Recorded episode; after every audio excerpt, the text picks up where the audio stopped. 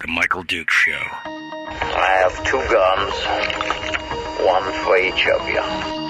Firearms Friday. As Thomas Jefferson stated, it is the right and duty of the people to be at all times armed. To Be at all times armed. Say hello to my little friend. I say that the Second Amendment is, in order of importance, the First Amendment. The right to keep and bear arms is the one right that allows rights to exist at all.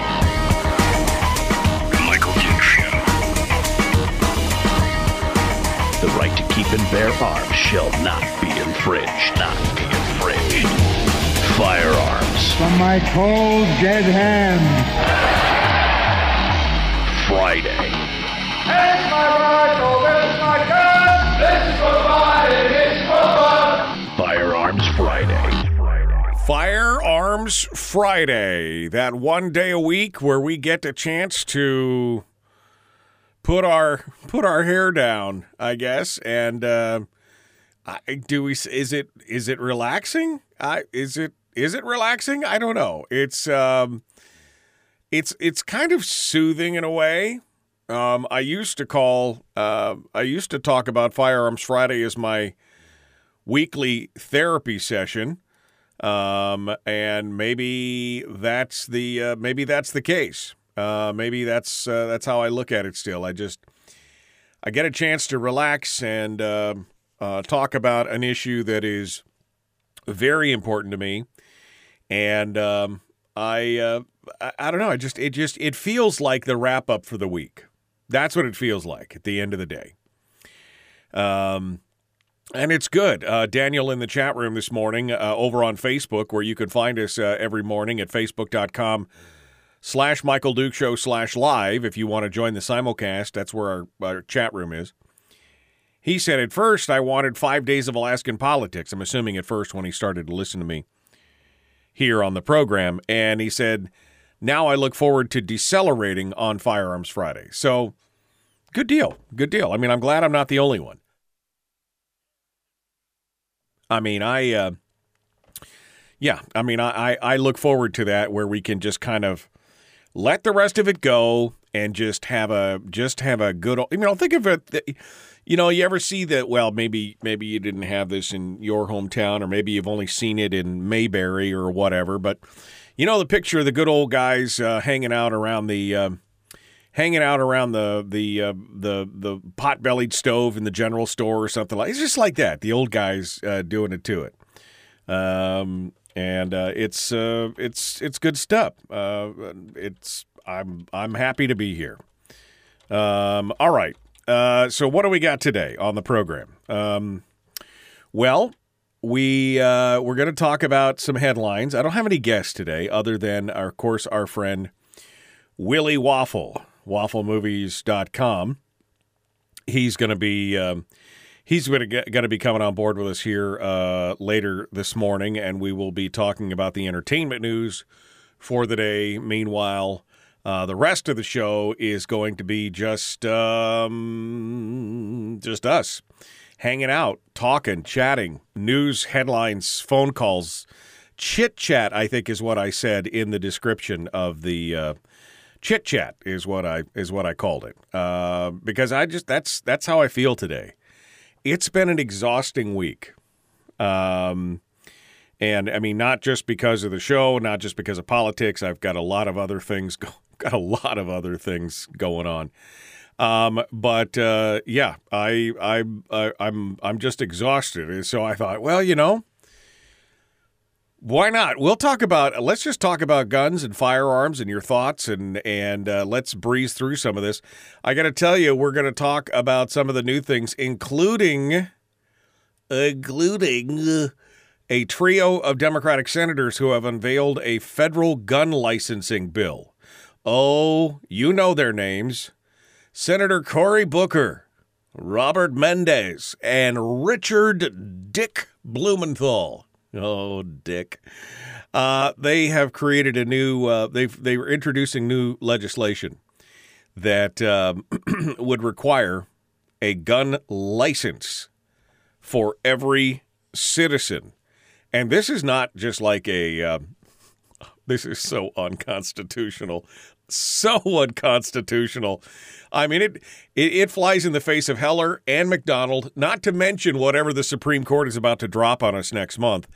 It is it is totally unconstitutional. Anyway, we're going to um, we're we're gonna we're gonna we're gonna talk about that and more. Uh, so there's lots of stuff to discuss, but as always on Friday when uh, we open up the phone lines, which I suppose we should do right now. Uh, your phone calls reign supreme, and so we'll take some calls from around the uh, state and around the country. Quite honestly, uh, we got people calling in from all over the country talking about things. Uh, draconian is that the, the is that the uh, what we're calling this? Yes, the the new bill from Cory Booker and Dick Blumenthal would be uh, draconian if it allowed to go through. Um, all right, let's uh, let's go ahead and uh, uh, let's go ahead and uh, check the phone lines to see what's going on. We'll start over here. Good morning. Who's this? Where are you calling from? Yeah, Strauss Fute. This is Brady from Las Vegas. Brady, what's up? Oh, I'm just going to give you my favorite uh, World War II weapon of the week. I'm going to go with the Russian SKS. I have a 1952 model with the blade bayonet on it. I absolutely love that gun. It is made with the Russian tiger wood that you cannot get anymore. It's extinct wood. And if you can find one of them guns right now, it's worth about two thousand dollars. SKSs do make uh, they do make handy dandy little rifles. That's for sure. Easy to shoot, easy to carry, and uh, and pretty foolproof. So definitely, uh, and and they're still reasonably inexpensive. Well, I mean, I haven't tried to buy one in the last three or four years, but you know, three or four years ago they were reasonably reasonably inexpensive compared to a lot of other ones. So yeah, not a not a bad little rifle to have for sure. And my, my other that caliber also is the AK caliber. My favorite AK is the Bulgarian SLR 95. I bought it years back, probably about 20 years ago, for 800 bucks, and I just looked today; it's over 7,000. Wow. Well, there you go. You you got It has the muzzle brake on it. you picked a good one at that point. My favorite AK is the uh, Yugo Yugo M70 underfolder, the Yugoslavian M70 underfolder. I just love that little rifle.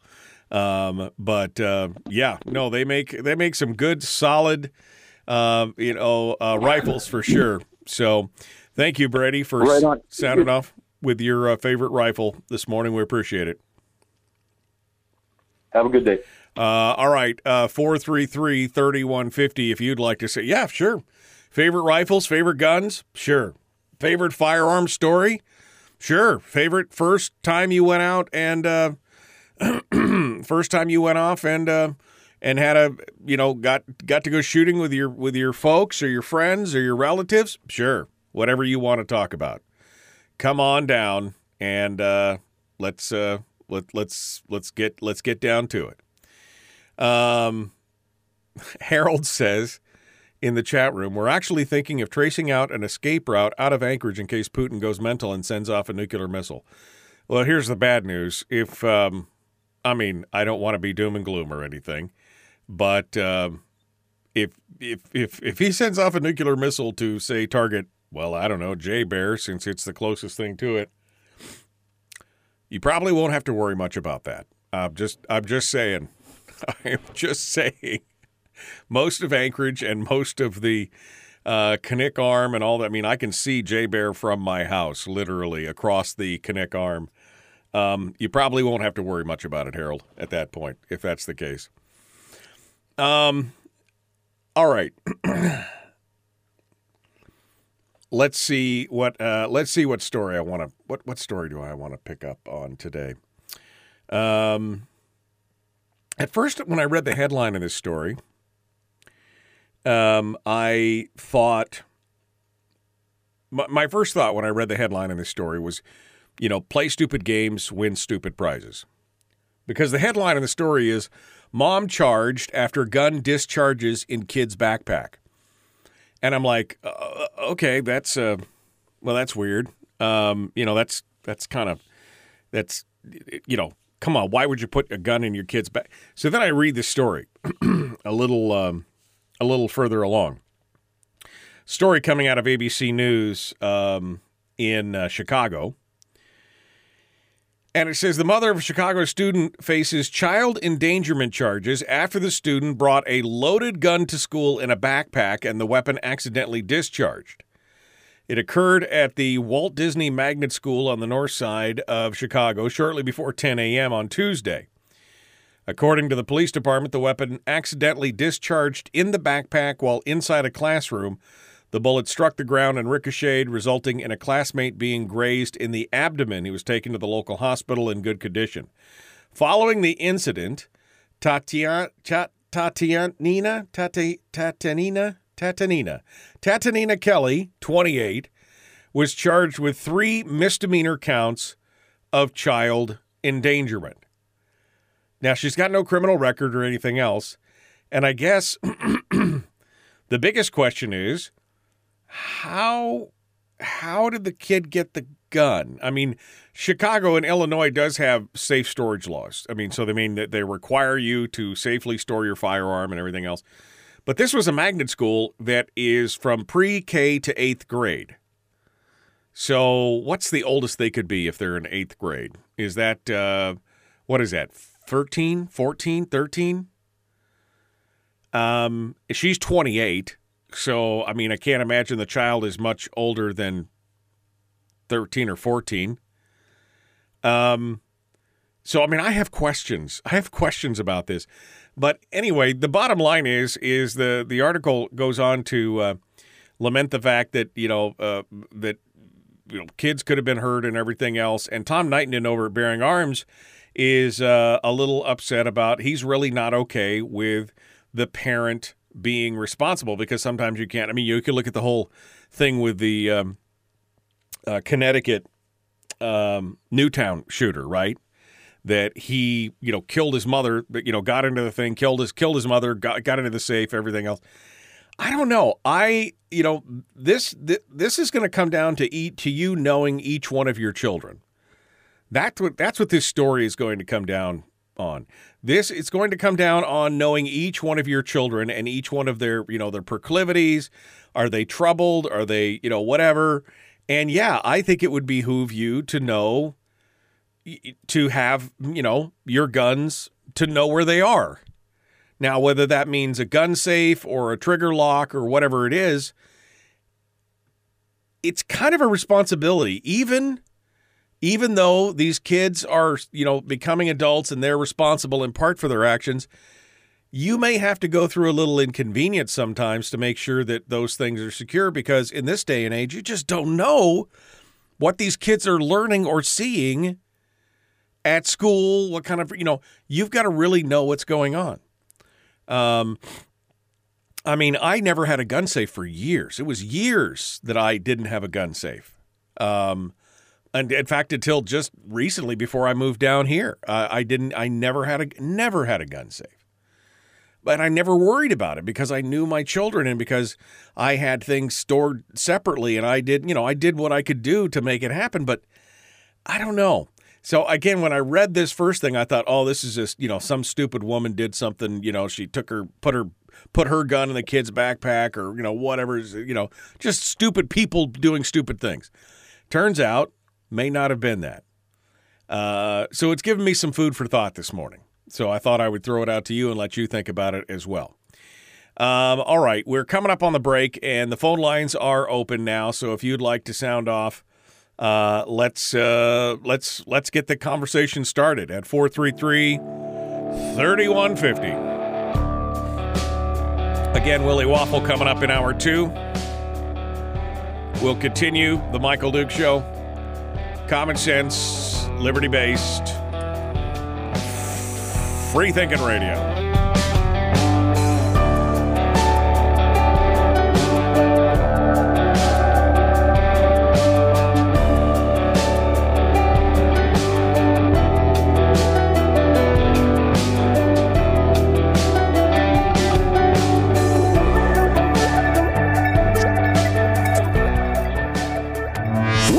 Broadcasting live through a series of tubes. Allowing all of these uh, entities to provide streaming stuff going on on the, on the, the internet. Well, it's kind of hard to explain. Sorry. Streaming live every weekday morning on Facebook Live and MichaelDukesShow.com. Okay. Okay. Um, I'm all for charging parents, says Gary. When a child gets a weapon and harms anybody, this is 100% the parent's fault. Like the parents who Poughkeepsie, uh, oh, Poughkeepsie, um, a they got a pick, they got a pick, like parents who Poughkeepsie and pistol for their teen, like the people in Poughkeepsie who got a pistol for their kid. Yeah, no, I mean, I think that is directly uh, related. I, I think I think that there is some responsibility as a parent and as a gun owner to make sure that, you know, wh- and whether it is a child bringing a gun to school for show and tell or other reasons, or whether it is a child who brings their friends over to the house and then one of them ends up getting shot because they're monkeying around with your firearms. Right? I mean, there is a that that right there is oh, got it. Um, that is the that that is the thing. I mean, you you must take responsibility for your firearms and knowing that it is secure in one way or the other. Uh, the notorious mass murderer Sam Hyde just broke out of prison this morning. Really? I why have I never heard of Sam Hyde? American comedian created sketch comedy? No. I guess that's is that a meme? Is that a meme? I don't know. I don't I don't see anything about it. Um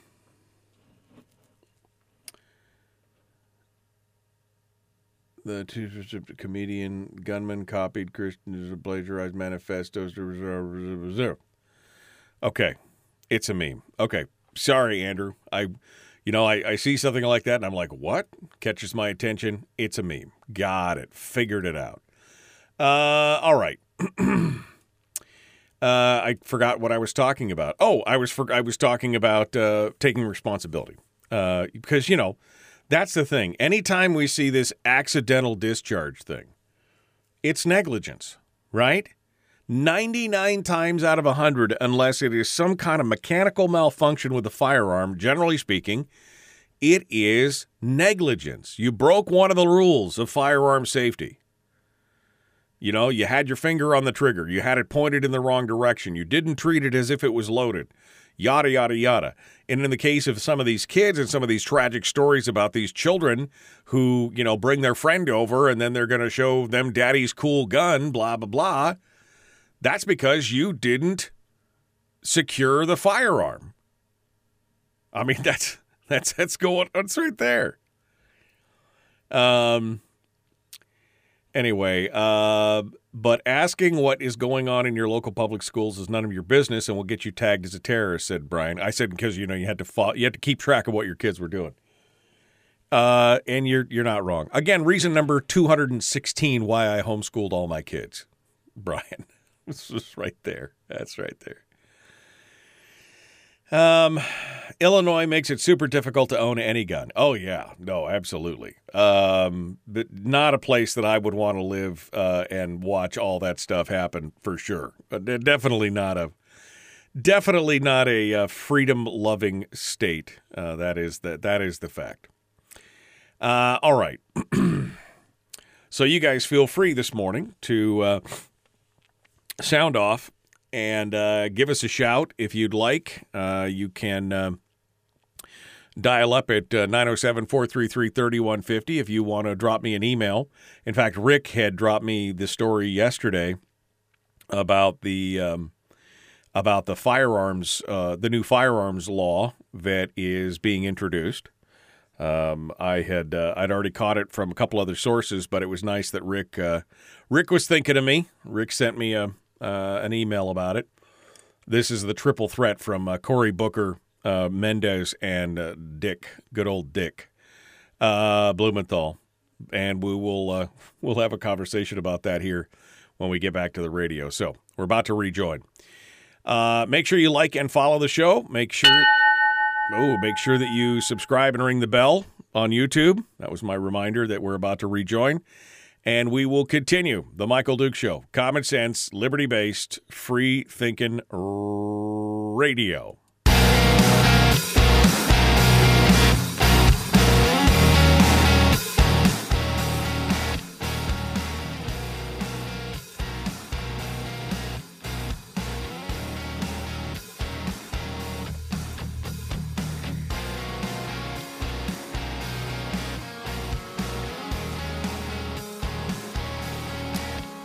Okay.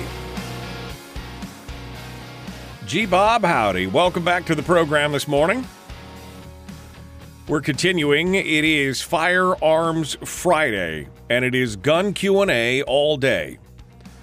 That's questions and answers. There is no such thing as a dumb gun question. We will try to answer um, we will try to answer all of your calls, questions.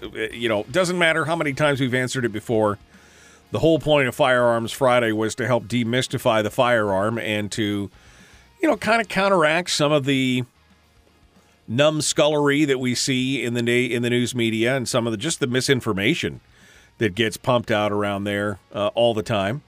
So we would love to, uh, you know, we'd love to hear from you. Uh, we'd love to hear from you on anything that you want to throw at us. You could also drop us an email. The email address is me at Michael Duke Show uh, dot com. That's M E at Michael Dukes Show dot com. Feel free to uh, drop us a line and let's um, um, let's let's continue the conversation. How about that? That's what it's all about. Um, all right. so uh, this story which uh, I'm going to get into. Well, I guess in just a second because I uh, just I see a phone call is just appearing on the uh, on the phone system. So the story that I'm going to take care of after I get done with the uh, after I get done with the caller is in discussion of this new federal gun licensing bill, uh, which again I think is just more about anything else. This is just more virtue signaling from some of the pro uh, pro gun control Democrats who are trying to pander to their base. I think that's exactly what this is all about. I get the feeling like they had this waiting in the wings for the next uh, act of violence to break into the news so that they can then put it forward and say, "Look, we're we're actually doing something on this."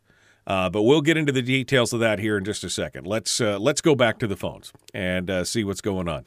Uh, 433 3150. Good morning. Who's this? Where are you calling from? Good morning. Good morning. This is this is Rattles up in Pleasant Valley. Well, hello, Rattles. What's on your mind, sir? Long time no hear. Well, last week a caller called in there and he said he was from the Midwest somewhere, and he said guns are a tool and they're just used for killing. They kill animals or people. Well, I disagree with him fully. That's not right. The other year, I had a 55 gallon drum that I used for a garbage can along the highway. Okay. And uh, it's one of them ones that has a, a lid on the top of the ring that snaps on. Right. Well, I didn't have the lid no more, nothing, but I didn't want that thing holding water, so I grabbed my 38 and went pow, pow, pow right through the bottom of it five, six times, so the water drains out of it. Right. Now I could have got out the electric drill and would have wasted more time and and you know, and fooling around with that. But that that 38 did a beautiful job of putting a couple holes in the bottom of that barrel. Yeah, no. So sometimes it's the right tool and, for and the then job. I, I had a, a, a cable with a with a padlock on it, a master padlock on it. It was locked, and I wanted to use that cable, but I didn't know the combination of that lock, so I hung it on my wood pile. I grabbed my 20 gauge shotgun, I put a slug in there, and I benched that shotgun and didn't move that thing at all. I touched that trigger off, and it totally just blew the dead center of that lock right out of there, like you couldn't imagine. Perfect. no, I mean, now there you are. Yeah, no, you're right. I mean, and, and my response to him last week, and it was a very interesting call. I enjoyed the call for sure, uh, because that's how he started out the call. Uh, he started out the call that guns are for killing. And I pointed Yeah. out that guns are actually used to deter crimes more often than they are than they're used to perpetrate crimes, especially violent crimes.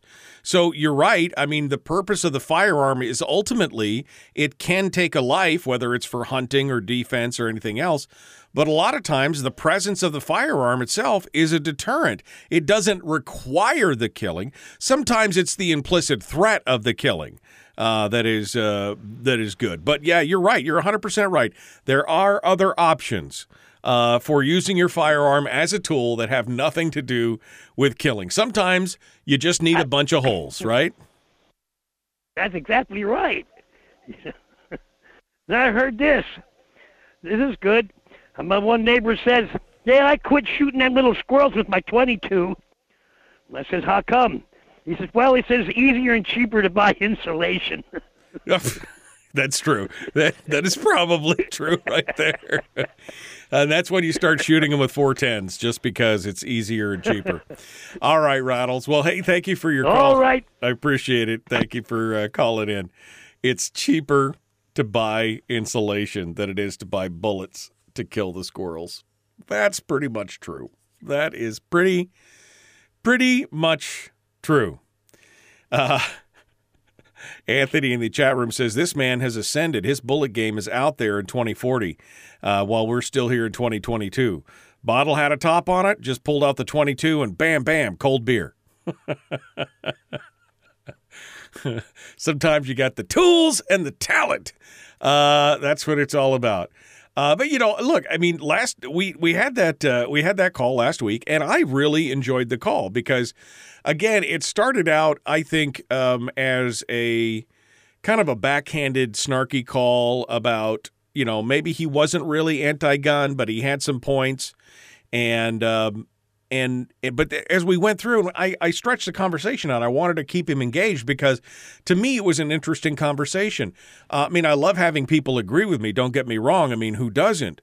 But at the same time, I wanted, you know, I wanted to engage him on that. And uh, when that was his first comment, was that of course, you know, firearms are are really only meant to kill. Um, you know, that may be the ultimate expression of what they do in the long run but it's you know like i said it's like a fire extinguisher or a smoke detector. You know you don't have them because you expect your house to burn down. You have them in case your house burns down. Same thing with a firearm. I don't expect to have to use it but i have it in case i need to use it. And there have been many many many instances. Uh, and in fact, uh, the um, the Gary wasn't Gary Kleck. It was the uh, it was Gary Kleck, the uh, defensive gun use study that he did that showed that the median usage of firearms in prevention of a crime is somewhere around the 2 million times a year mark. 2 million times a year. Crimes are, and the vast majority of those crimes were the gun was never used. That's that's how it worked. I mean, it was the mere presence of a firearm. A firearm got drawn. In fact, there's a story um, up uh, right now um, in um, where was this at? This was on Bearing Arms. A Florida man is facing charges after whipping out a knife during a confrontation with another motorist. And the concealed carry holder who was threatened by the man is getting praise from the local sheriff for his de escalation. The Flagler County uh, Sheriff's Office released a video of the incident which shows 50 year old Rafael Vincent Rivera holding a knife in his hands as he argues with a couple over being cut off in traffic. The motorcyclist a, uh, has on a pair of brass knuckles but isn't threatening Rivera in any way. Instead, as the three jaw and cuss at one another, Rivera stepped aggressively toward the, the victim and began slashing his knife at him. Only then did the victim draw his lawfully carried firearm and demanded that Rivera back away. In the video, Rivera can be seen swinging at the man and then proceeds to swing the knife at him. In response, the guy pulls out the gun. Rivera then backs away, proceeds to call 911, and tells the 911 operator, I just had a gun pulled on me. Um, so there's a couple lessons here. There's a couple lessons here. First and foremost, the minute that he pulled the gun on him, he backed up. So he didn't pull the gun and shoot him. He just pulled the gun. Again, the mere presence of the firearm is a deterrent from violent crime continuing because the guy was slashing at him with a knife. Second of all, it also reminds me that if you get into situations like this, it's probably always good to you you have a thousand dollar camera in your pocket, right? I mean, you go everybody's got their cell phones. You probably should just immediately start recording what's going on because this becomes a he said, she said, or he said, he said kind of thing. Um, and um, the man's wife responded, You swiped your knife, and I have it on camera. And once the deputies arrived and reviewed the footage as well as talking to the witnesses, Rivera was taken into custody, and not for the first time, according to the sheriff's post on Facebook. He has four previous stints in the county jail on felony and misdemeanor theft and trespassing charges. Although this appears to be his first arrest for violent crime, he's now facing charges of aggravated assault with a deadly weapon. And it all could have been avoided if Rivera had simply kept himself under control, because it was a little bit of a road rage incident. And by the way, road rage incidents are on the rise across the country and um, and and gun control advocates have been quick to blame the increase on the spike in gun sales. Of course, it is. Now, that that the case this case is, shows that that's not it's again it's the not the tool but it's the person responsible. The knife didn't make Rivera swing on the man uh, who allegedly cut him off in traffic, et cetera, et cetera. But again, just just a tool. So uh, yeah, so this this man from Florida Rafael Vincent Rivera is going to be in the Hooskow for a little bit after this road rage incident. Um, and uh, yeah, but but again, it just proves again to me this is just another incident where he's got a knife and he's going to threaten somebody, and a lawful concealed carry holder is able to present his firearm and force him to back down. Again, a tool, but yes, I mean, there, again, there is an implicit threat there uh, there, there, I mean, there's an implicit threat with a firearm, but it is it is that that it he never he never had to shoot anybody, nothing else. The mere presence of the firearm ended up stopping the crime in in the long run. And yes, I know it's a huge shocker that this took place in Florida. I mean, you know, Florida, man. All the stories coming out of Florida. Why would you want to live there? I just don't know. I just don't know. Uh, all right. Well, we're coming up on the break. When we get back, I'm going to talk about this. Uh, we're going to talk about this new law that Cory Booker and uh, Mendez and good old Dick want to uh, try and put uh, put in your cap. There, we're going to uh, continue here in just a second. Don't go anywhere. The Michael Duke Show continues. Common sense, liberty based, free thinking radio. We'll return with more right after this.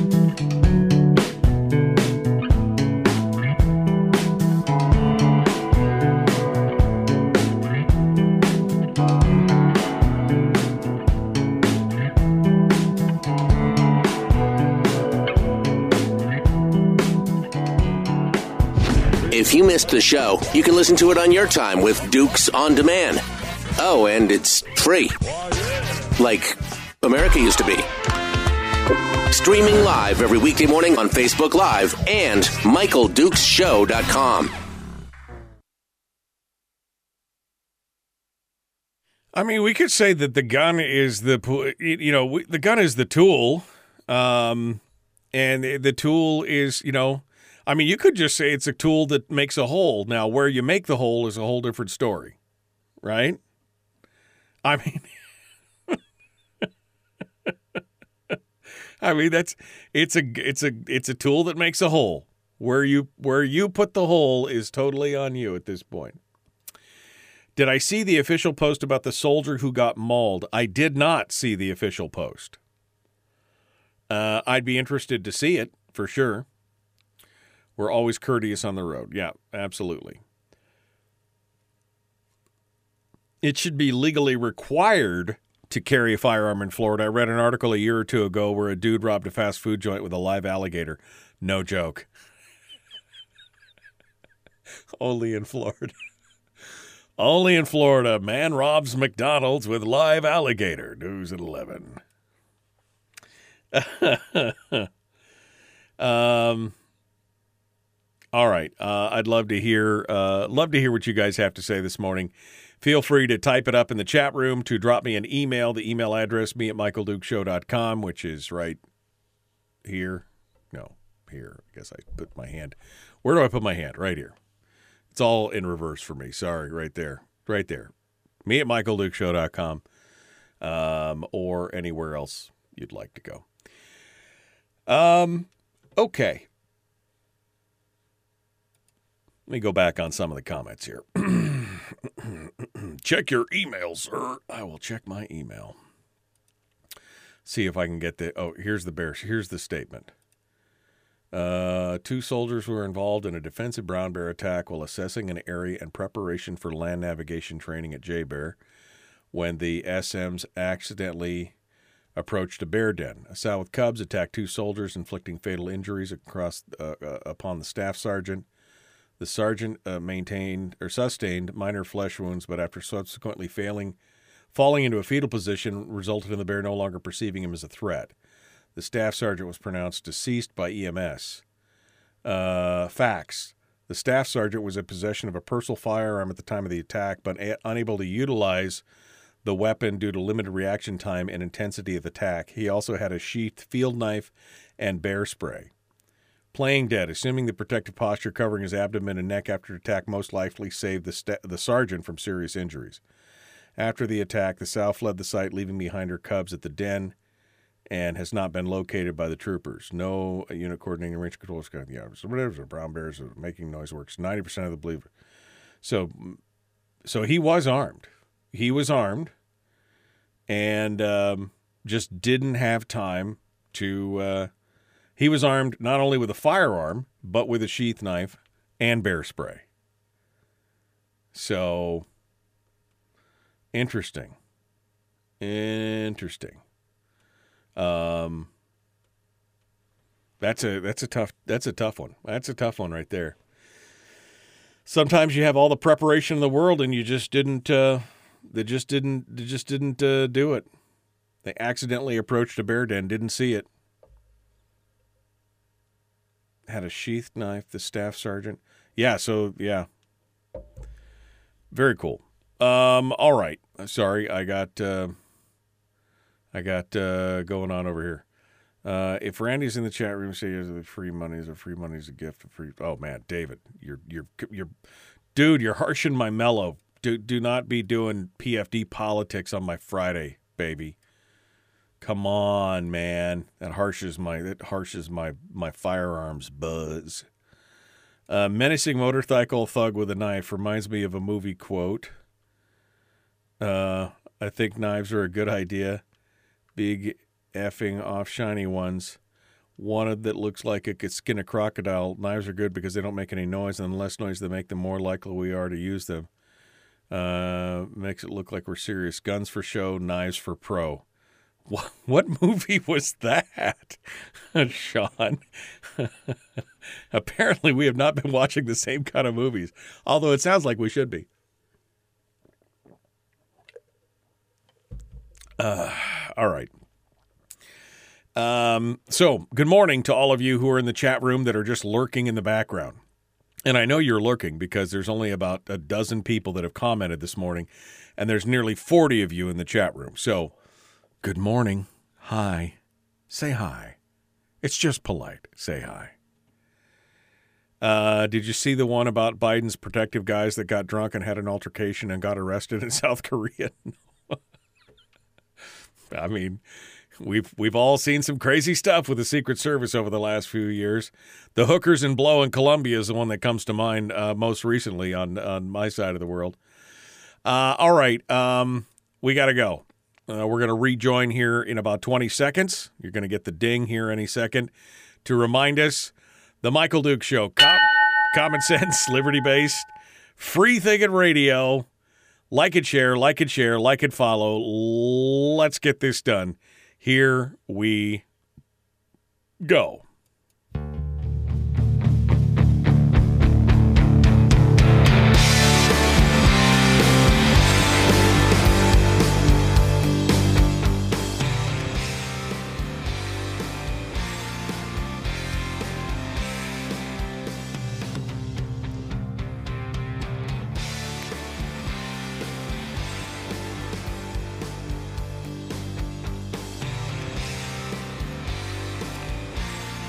Okay.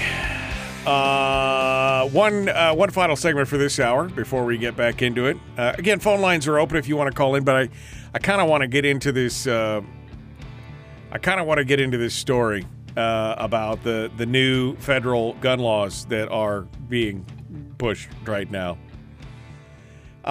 Most Senate Democrats aren't particularly eager to jump into this fray and vote on gun controls because they know that it's you know it's doomed to failure, right? I mean, and nothing kills your political capital faster than putting up legislation and having it chart you know poked full of holes, unless of course you're really only doing it for the virtue signaling aspect of it. And by this time, we all know that Cory Booker is just an attention, you know, he just, he, oh man, let me show you what I got. Let me show you what I can do.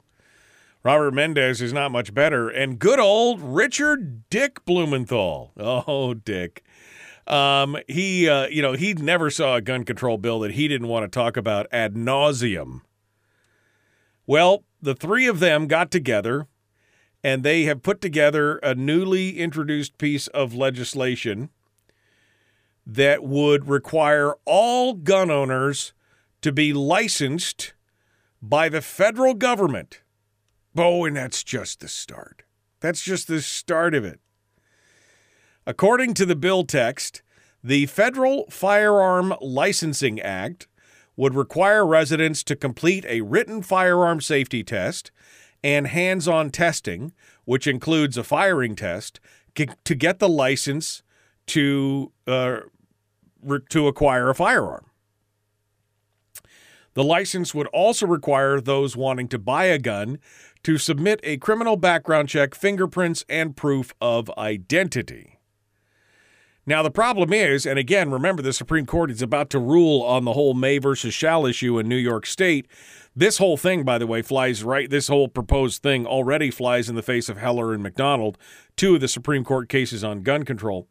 The bill would also set up a May issue licensing process for owning a gun where all Americans over the age of 21 who wanted to exercise their Second Amendment rights would have to beg the king permission. They'd have to get permission from, in this case, the U.S. Attorney General, who may issue a federal gun license to those, to, you know, who they, he deems to be fit to do so. If you're under 21, forget it. You ain't going anywhere.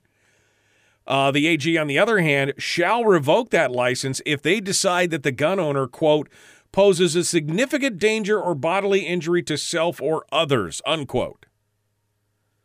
I mean, that sounds a lot like national red flag, right? You, the biggest caveat to this whole thing is this this license would only be good for a single firearm purchase. So every time you want to buy a gun, you'd have to start the whole process over again. I mean, it, it the bill goes even further by requiring gun sellers and FFLs to report details of the transaction to the federal government within three business days, while another section basically illegalizes and makes it uh, it makes it illegal to sell a firearm to someone else without going through an FFL. There are so many things constitutionally wrong with this. I kind of hope that they take it to the floor. I kind of hope that they take it out. I mean, because this, no, this would be a. Uh, I mean, this would be an absolute disaster for them. Again, this is just virtue signaling. I don't think that they have any intent of actually getting this to to have a hearing. Because if they did that, they would have to justify. Um, they would have to justify this whole thing. Illegalize is my new favorite word. Yes, I know. I know. I'm making up words around here. I can. I'm, I'm making up words all day long. Uh, thank you. I'll be here till eight. Um, but yeah, no. This is this is just this is the insanity. They want to make every citizen jump through all these hoops at the federal level for every firearm. Why? Well, because they really, when it's all said and done, they want to criminalize, or as I just said earlier, they want to illegalize a fundamental civil right. I do like that word, illegalize. They want to criminalize the Second Amendment.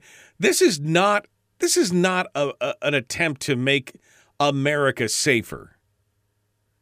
This is an attempt to circumvent the Second Amendment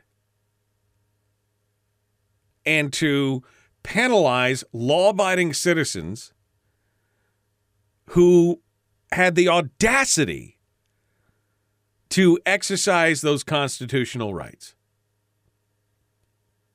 I mean, that, that's this is what it's all about. I mean, first of all, let's just break it down for a second. How long do you think it would take for the federal government to license a hundred million gun owners? Right? I mean, with the guns we currently have, and and it, with, uh, just think about how many guns you have. I'm not going to talk about me. we don't want to talk about me, but how many guns do you have? How much would it cost you? And you know, first of all, how how would that many gun owners ever be able to get access to a range and the required training and the testing for every gun you own? I mean, and this whole point, of course, is that all these new laws do nothing to the criminals who, by their very definition, don't obey the law. Right? They are criminals for a re- they call them criminals for a reason. You can legalize as much as you want. They're still criminals. And they don't give a crap about your laws. I mean, it, it, is it is nothing more than a pretext.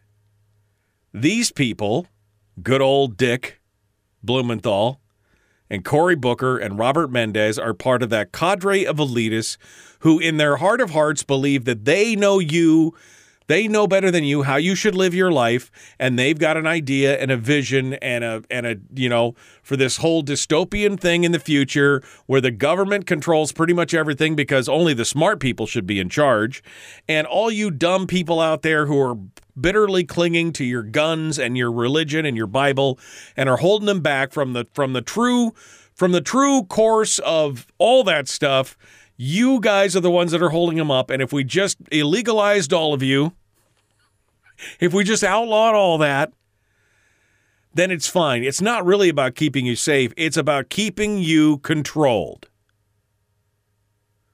That's what it's about. But here you are. Here you are. This is their brand new bill to I mean all just again you have to jump through every one of these hoops for the what about again it's not like they're to it's not like they're to grandfather anything in. Right? Right? They're not to grandfather they're not to grandfather any of your current guns in so whatever it is whatever it is whatever that number is of guns in your gun safe you're going to have to jump through those hoops that many number of times to make it work and uh, and that's and that's how it works. All right. Okay, uh, let's uh, let's go back over to the phones here and uh, take a call before we go to break. Uh, four three three thirty one fifty. Good morning. Who's this? Where are you calling from? Hey, good morning, Mike. It's Fred. How you been? Good morning, Fred. What's on your mind, sir? Well, first of all, I want to point out that Blumenthal, Captain Stolen Valor from Connecticut, yeah, I mean, he's been an anti-gun person from you know from day one. Oh yeah. And uh, you know, he's also and he also comes across as you know uber elitist, as uh, you know I know best and you know nothing. So you know. Oh yeah, no. You know, just take him on that. It, and the rest of the rest of the rest of the clowns, you know, they they're they're kind of like follow suit. I don't know anyone's worse or better than the rest of them, but you know they're all they're all they're all cut from the same cloth. You know, they're all elitist control, you know, control freaks that you just want to, you know, get into everybody's lives and, you know, stir stir up the pot. But you know, the point I want to bring out, you know, in reference to what recent events like what's going on in Buffalo over there and all that nonsense, it's not gun control. The problem isn't gun control. The problem is criminal control. You know, you control the crime and you get rid of the problem. You know, gun has nothing to do with it. Gun is just an inanimate object it sits there and does nothing until someone picks it up and either you know does right or wrong with it. Right. So, I mean, this whole thing, this whole thing of just controlling the tool will not solve will not solve any problems at all. You know. You Well, I mean, the- the individual. It's like it's a wide open secret, Fred. I mean, that's the thing. It's like wink, wink, nudge, nudge. We're really here about gun safety, right? Wink, wink, nudge, nudge. I mean, again, the whole time that the criminals are, you know, are are are doing it. I mean, it, it's it's insane.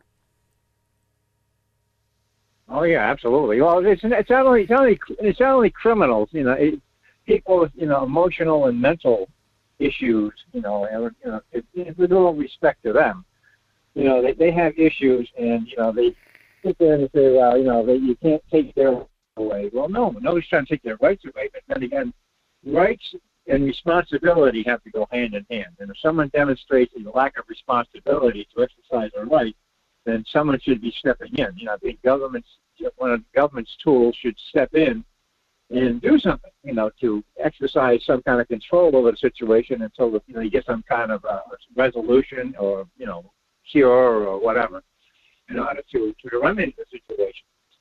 And uh, you know, I mean, the red flag works as long as it's not abused. Well, like anything else. You give somebody a little bit of power, and the next thing you know, they want to take over the whole world. That, Right. that that's a problem with red flag. Right. But as long as it's done correctly, you know, as long as it's done absolutely correctly, you know, with, there should be some oversight. There should be appeal processes and everything else. You know, in all fairness to you know to all all persons involved, including the, the perpetrators. You know, I mean, but it, it you know they should have some type of a mechanism in place. This would prevent it. And you know, not only that, the, the Hartman down in Florida situation with that that animal, that that that monster down there. You know, this guy up in Buffalo, New York, this kid. I mean, you know, the, warning signs were there, flashing, screaming, do something, and nobody's lifted a finger. And Well, that's, that's- the end result yeah. is, you know, if you don't, you have your house is on fire, you don't put it out, the house is going to burn down. yeah. No that's that's hundred percent true. Resulted in this. Yeah, I mean, we, we keep we keep missing we keep missing the warning signs, Fred. That's exactly it. We keep missing the warning signs. The Parkland shooter, the Sutherland Springs shooter, the Virginia Tech shooter, all of them had major warning signs, and nobody got ahead of it. Nobody reported it properly. Nobody took care of those things. All of that is part of the problem, and you're 100% right on that. Fred, um, uh, hold the line here. We gotta we gotta go to break. We'll be back with more hour two of the Michael Duke Show up next. Sorry, Fred. I uh, I was coming up against the hard break there. I wanted to give you the last word here before I let you go. Um, but you're right. I mean, we, we I can I can I can reel off a dozen shootings where the shooter where there were warning signs for every shooter. Now, sometimes it's a falling through the crack. It's the government you know, not doing the right. The Sutherland shooter, you know, he it wasn't reported properly to the NICS that he had a dishonorable discharge. The Virginia Tech shooter had been making, you know, threats to himself and others.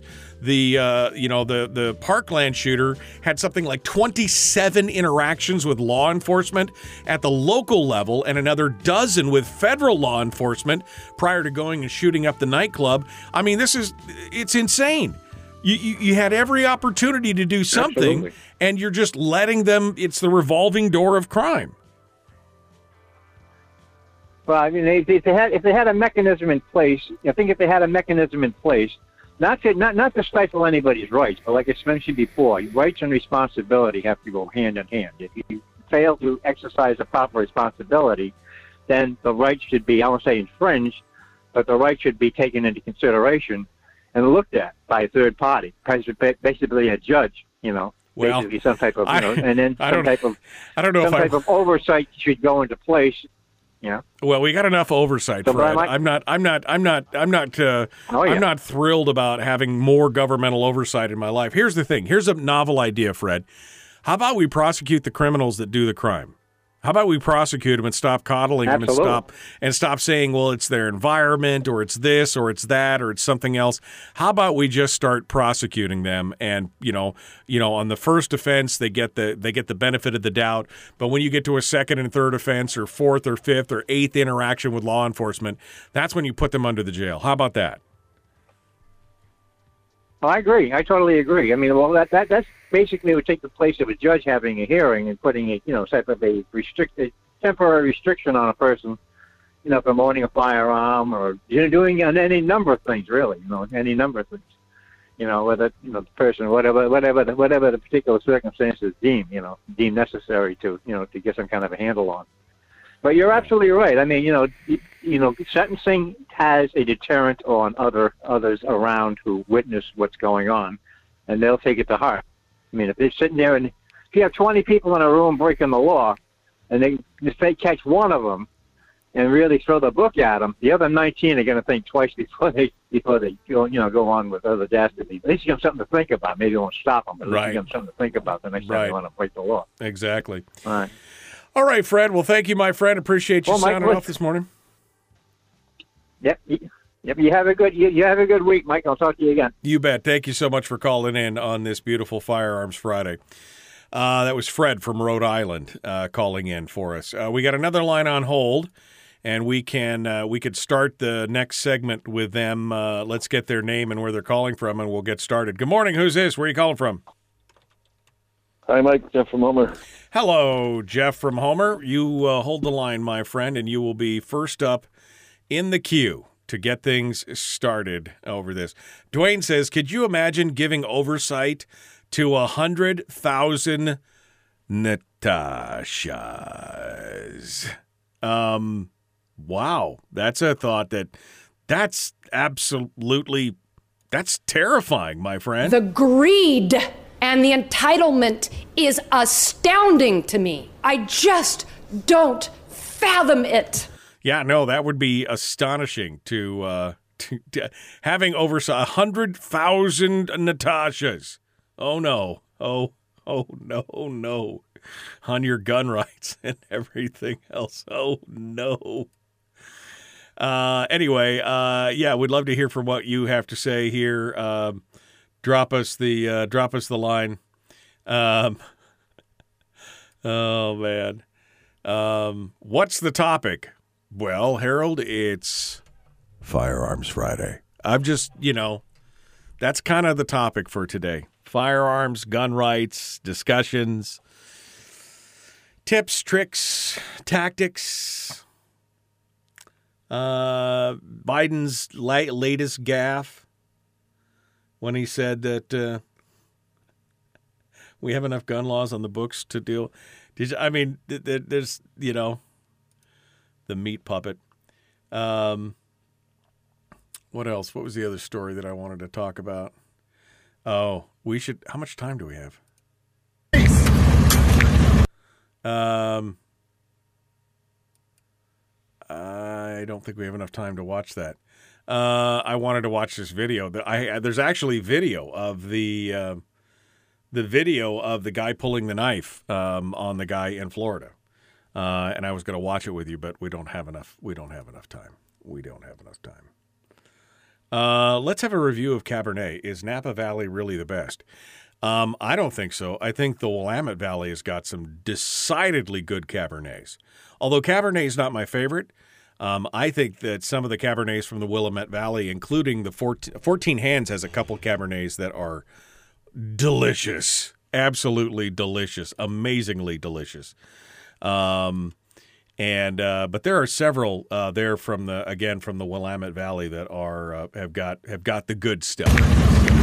Do it. Um, you want to? Somebody just asked me to share the link uh, in the chat room. Here's the link to the YouTube video of that road rage incident uh, in Florida. So you want to go check it out? You can go check it out for yourself. Um, I prefer a uh, petite Syrah personally. That's my favorite. Is a petite Syrah. Um, fourteen hands. Uh, if you're looking for a good uh, Willamette uh, Willamette Valley um, Cabernet, fourteen hands makes a good one. Um, um, or uh, H3, which is Heaven Horse Hills, also in uh, the Willamette. They're both delicious. They they make some good stuff. Um, cupcakes with ammo on top. Well, okay. Um, uh, we're gonna jump back into it. Let's go. The Michael Duke Show, Common Sense Radio.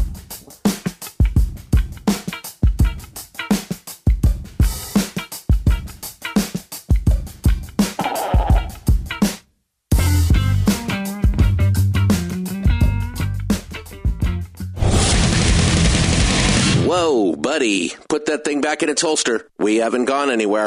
I don't understand. Check out the MichaelDukesShow.com for information on how to get access to the podcast. The Michael Duke Show. I have two guns, one for each of you. Firearms Friday. As Thomas Jefferson stated, it is the right and duty of the people to be at all times armed. To be at all times armed. Say hello to my little friend. I say that the Second Amendment is, in order of importance, the First Amendment. The right to keep and bear arms is the one right that allows rights to exist at all.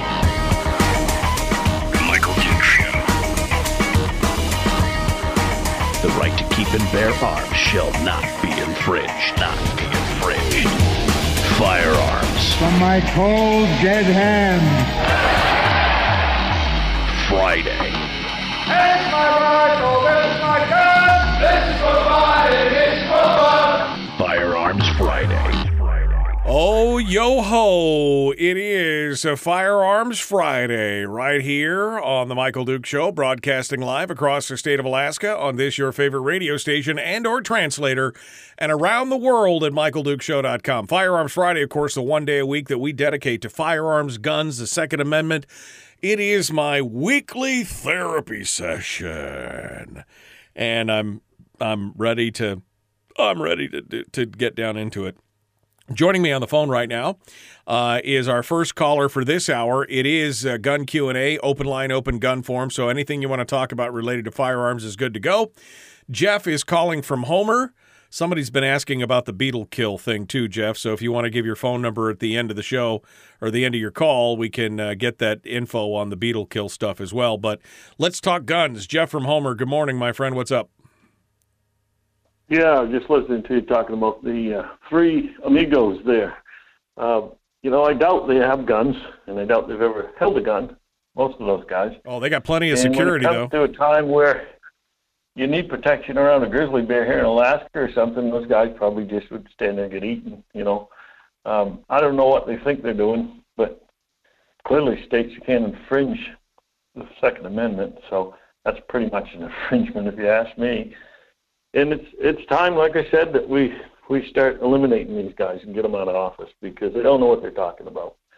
Um, you know, I shot my guns this weekend. I shot 100 rounds through my, uh, 20 rounds through my uh, um, 300 Winchester mag, and I shot my pellet gun, sharpened that up. Um, you know, I've been shooting grouse in the head with that thing, and it's a great little weapon, and that's not a firearm, so you know. Right. But it, I got thinking about my old 30-30. You know, I really missed that in Maine um, because I shot a lot of deer with it, shot a lot of grouse with it, I shot a lot of animals with it. Period.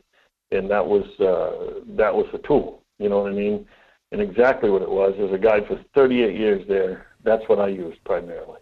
You know, I had a, a 44 Magnum and uh, uh, stuff like that. I had a 357 at one time, but I got rid of that. It was too long a barrel to get it out of the holster for me. But uh, you know, in uh, you just learn over the years, you know, what guns you want and what guns fit you. And uh, that 30-30 to this day, my kids have it, and uh, great gun, great great gun. We shot a lot of deer in Maine with those, and they're very common, you know. And and uh, so, just thinking about all that, I said, yeah, I'm probably not going to go register all those things. Probably. Well, that, that was something that I mean I didn't even touch on with those laws. I mean, what are you going to do with the millions of Americans who refuse to comply? I mean, we already saw this with the New York Safe Act, right? I mean, the New York Safe Act passed. They estimated that they have a that they had a million quote unquote assault rifles that would have been covered under the Safe Act in New York uh, that were required to be registered, and they had a four percent compliance rate. Four percent. So, what are you going to do with a hundred million gun owners if you know only four percent of a hundred million gun owners complied? You got ninety six million gun owners basically giving you the proverbial finger. What are you going to do then? You going to start cracking down and going door to door? Good luck with that. No, they don't have the power to do that. Uh, they don't even have the manpower to do that. They they can't even catch one percent of one percent of the crime, and now it's even worse because they're not even trying. You know, these people don't want to do anything about crime or put anybody in jail or, or have any good DAs or anything like that, but they want to go after your guns because they want total control And if you die because of it, no big deal. But what they don't realize, you take the guns from the homes, crime is going to increase. Yeah. You know, 10, 20 fold Yeah. immediately. All right, more crime.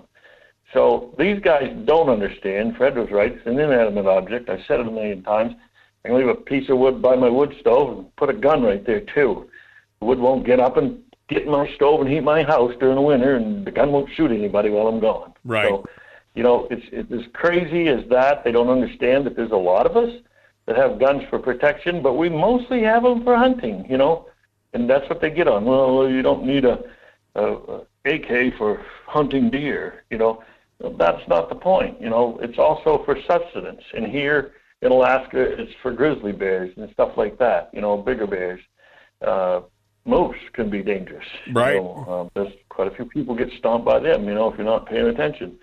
So it's it's they want to take our protection away, and they're not going to get it. That's all there is to it. The people, you know, they want a good battle. Start something like that. The three amigos need to know that they have no idea what they're talking about, and they swore to protect the Constitution and the people. All right, just like Biden. And none of these people want to do that. That's why they're going to lose so bad this fall, and they're going to have to take their licks and go crying back to their homes that they're not wanted. And that's that. Yeah. You know. So. Well- anyways, the beetle kill uh, met with the assembly last week, and I think they're going to get on that pretty good. Um, you're going to be able to get permits. Uh, go to the borough office and get you a permit and figure, fill it out if you want to cut some firewood or cut some wood, or you're looking for some wood, and they can tell you more about it there. Um, Marcus, Marcus, the head forester, and there's Dakota. She's a forester there, so they're they're handling that end of it uh, as far as what they've got to do with the forest forestry. And uh, uh, looks like we're going to cut some wood this summer.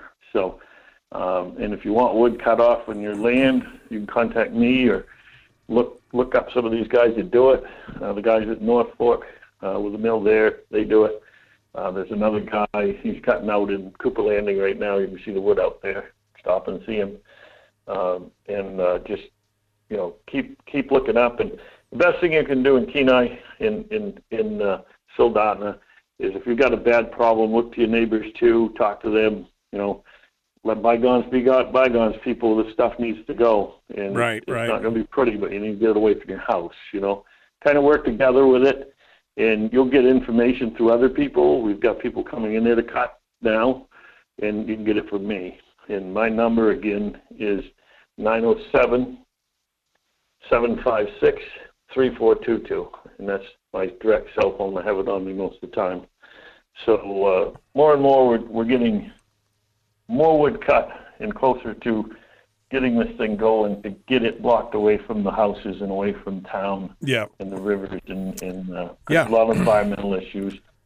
Yeah, There were let- people talking, uh, testifying about roads that were going to get left open. They worried about them camping on it and all that. And then I got to testify, and I just told them, I said, well, we we don't have to be that close to your houses. We can yard a quarter of a mile, put the roads away from your houses. And as far as the the uh, borough land, it should be open to the people. And Well, right. Plus, you want to get trucks And how how close do you how close do you want them to your house with a beetle kill when the next forest fire happens? You know, let's let's get smart about this. Right.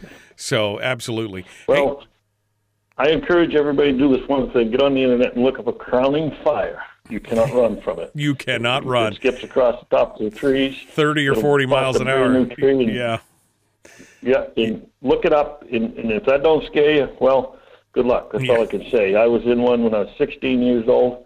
I had to make it out into a bog. I was in a fire tent, one of the little fire tents you carry to put over yourself. It burned over us at a brook, and uh, we come down in there, and a, and a great guy named Otis Gray picked us up. He's an old non-pilot, and I flew with him for a long time. I was his Helitack crew trainer after that. And uh, I'll tell you, he, he hauled us out of there in the smoke, and the smoke alone is bad enough, you know, if, if you survive that. But the fire, if you get in it, in the crowning fire, and get in a situation with that dry tinder, you will not run from it. Yeah, and, no. that was explained to him, and I got to testify on that on, you know, how we're going to get thirty thousand people out of town. Exactly. All right, Jeff. Well, hey, thank you for your call. I really appreciate it. You're right. A crowning fire is no joke. I mean, those things can run from what 30, 40, uh, almost 50 miles an hour across the top of the trees. It's not something that you it's not something you want to be caught in, and definitely something you want to pay attention to. Thanks for your input this morning, Jeff, on all those things and more. And I mean, that's exactly it. We were just talking about, you know, what's going to happen when people don't comply in some kind of law like that. Now, the chances of this law actually going anywhere are pretty low, right? I mean, that, that, first of all, this one proposed law by these senators has got so many constitutional issues. I don't think it would go anywhere. But the, the bottom line is is that they're they're not thinking this thing all the way through. I mean that that's just my my whole my whole point of talking about these laws is that they are not thinking this thing all the way through to its logical conclusion. And I'm not talking about uh, I'm I'm not talking about like amorphous you know, threats of revolution or anything else. I'm talking about statistical facts of things that have happened thus far. For example, I was just talking about the New York Safe Act, which is their assault weapons ban that they put into a place. It's an assault weapons registry that they put into place in New York State um, after the Newtown shooting. And again, they admitted that the uh, that the uh, compliance rate on that is in the single digits. It's somewhere down around four percent. The Connecticut has a uh, has an assault weapons uh, ban. This is from Newtown, same kind of thing, and its compliant rate is similarly down in the two, three, three and a half percent range. So these are in. I mean, these are East Coast, you know, like bastions of you know, and their people refused to comply with a simple registry. We're not talking about having to get licensed for every firearm you own. Because I'm going to tell you what's going to happen. People will, based on, again, this is not me saying, this is not me, you know, painting up word. Pa- this is statistically, this is what it's showing. People will refuse to comply. And what does that mean? I mean, let's be generous and say that the compliance rate is more than New York, more than Connecticut. Let's say you get a 10% compliance rate. You got 100 million gun owners in the country. That means that 90 million of them just said, um, I don't think so. Then what are you going to do? What's the next step? Well, then we've got to have a special task force to go out and now we're going to have to go door to door and we're going to have to have all the FFLs turn their 4473s in so we know who's got what and then we'll try and go door to door to collect these firearms. I mean, that's really the only. It, it goes back to the old adage that we've heard for years, which was, of course, when guns are outlawed, only outlaws will have guns. Now, whether that means that. Uh, whether that means that you will become an outlaw or you were an outlaw and you didn't care about the law to begin with, it's really immaterial because it's going to be essentially the same thing. Is that what you're looking for? Is, is that what you're trying to do? Again, these people like Menendez and Cory Booker and old good old Dick,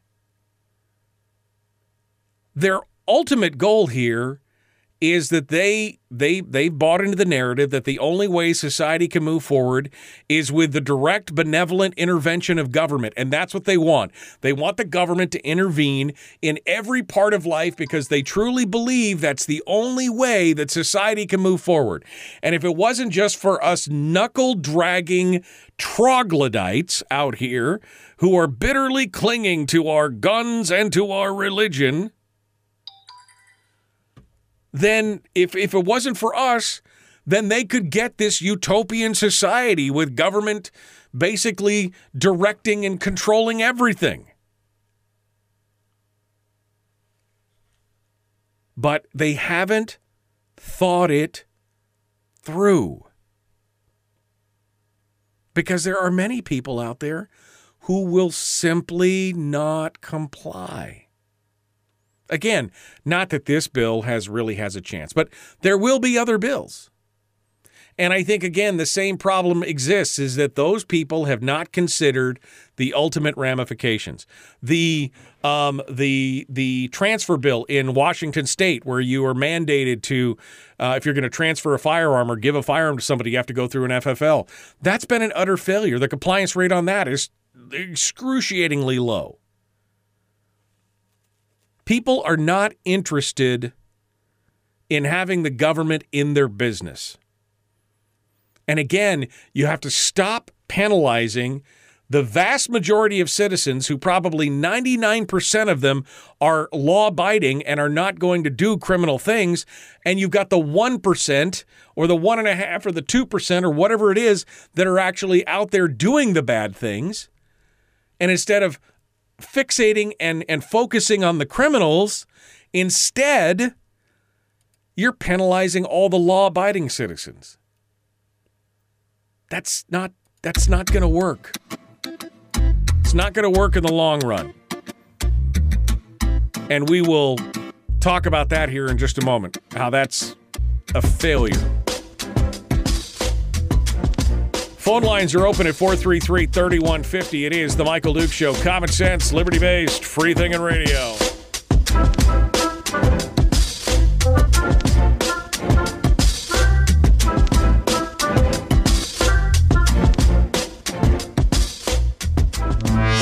Broadcasting live through a series of tubes. Allowing all of these uh, entities to provide streaming stuff going on on the, on the, the internet. Well, it's kind of hard to explain. Sorry. Streaming live every weekday morning on Facebook Live and MichaelDukesShow.com. Uh,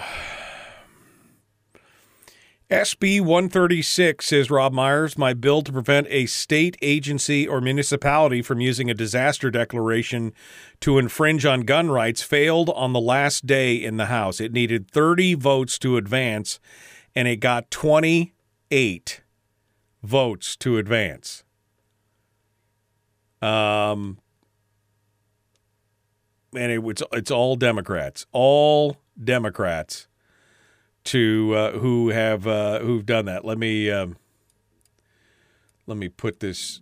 Let me put this. Where where does it go? Uh, sorry, I got, I got too many. How about here? Yep, is it there? Yep. Uh, is it right there? Yep. Uh, yep. Streaming uh, images uh, daily. Yep, right there. Okay. Uh, all right. So let me uh, let me share this. Let me share this image with you here. Um, here is the no, this one right here. There we go. Um, where where is it? Oh, there it is. Uh, let me let me drop you this. So this was the vote uh, that uh, Rob was just talking about. Now I've got I saved it in a file folder full of files. Okay, there we go. Uh, it's not a very good photo. Uh, hopefully, you guys can. Uh, hopefully, you guys can read uh, the. Uh, hopefully, you guys can read the names on this. This was the vote, right here, um, on the limitations on firearms restrictions. This is from Rob uh, Rob Myers. Again, good luck coming to take my firearms in an emergency good luck infringing on my rights in firearms in an emergency. You've got bigger fish to fry than worrying about me. That's all I could say. They, we've got you've got bigger fish to fry than worrying about what I'm doing, a law-abiding citizen, and doing with my firearms. And I'll be honest with you, I'm going to ignore them. I'm going to ignore your, you know, if you have some kind of, if there's some kind of massive mass casualty event, earthquake, firestorm, zombie apocalypse, tidal wave, whatever it is, I'm going to tell you, you can use some kind of disaster declaration to, you could try. You're going to have your hands full with everything else. Because I'm just going to ignore you. I'm not going to break the law. I mean, any other law. I'm not going to go out there and, and you know be a looter or a hooligan or a, a, a you know a brigand. But there you go. So Drummond, Fields, Hannan, Josephson, Kreiss-Tomkins, Ortiz, Snyder, Spohnholz, Story, Tarr, Tuck, and Wool. Big surprise. Big surprise that those are the people that voted against it. Needed 30. I hope that Rob, you I hope you reintroduce that come next session because uh, you know, there you go. Not surprising. Not surprising whatsoever. Um, we are being assaulted on all fronts. If they get the guns, then everything else will fall into place. I believe that as well. I believe the Second Amendment, as old Chuck Heston says there in the intro, I believe the Second Amendment is, in order of importance, the First Amendment, the one amendment that allows, one right that allows all the other rights to exist at all because it's the only thing that's protecting all those other rights. It is the implicit threat of the Second Amendment that keeps the government in check. And that's what's going on. Um, all right, we're about 40 seconds out right now. Um, I'm looking here to see what else is uh, going on. I personally think they'll go after ammo first. I mean, yeah, I mean, that's why you should have a good supply of ammo on hand at all times. I mean, because ammo keeps, it's not like it goes bad, right? I mean, I've shot 75 year old ammo before. Uh, sometimes it's not pretty, but it gets the job done. Uh, but yeah, without without ammo, it's just a giant club. I've tried to turn those things down, but they just don't get any quieter, do they? But at least we know when we got to go. Here we go, jumping back into it. The Michael Duke Show. Common sense, liberty based, free thinking radio. Like and share the show. Let's get going on.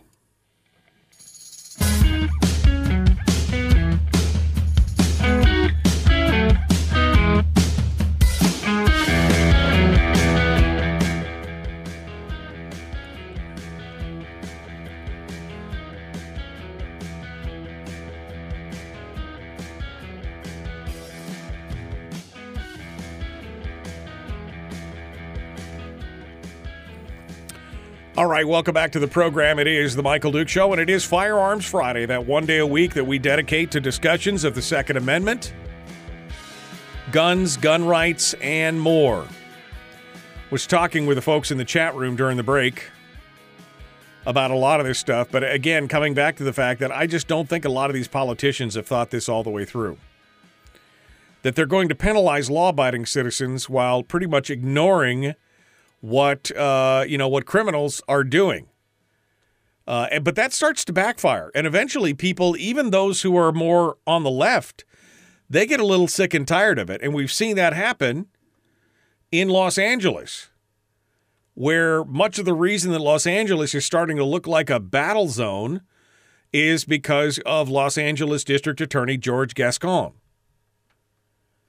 He has a soft on crime approach that is, uh, since he's taken office, has demonstrated perfectly uh, by declining to bring felony charges on many counts, including the latest one.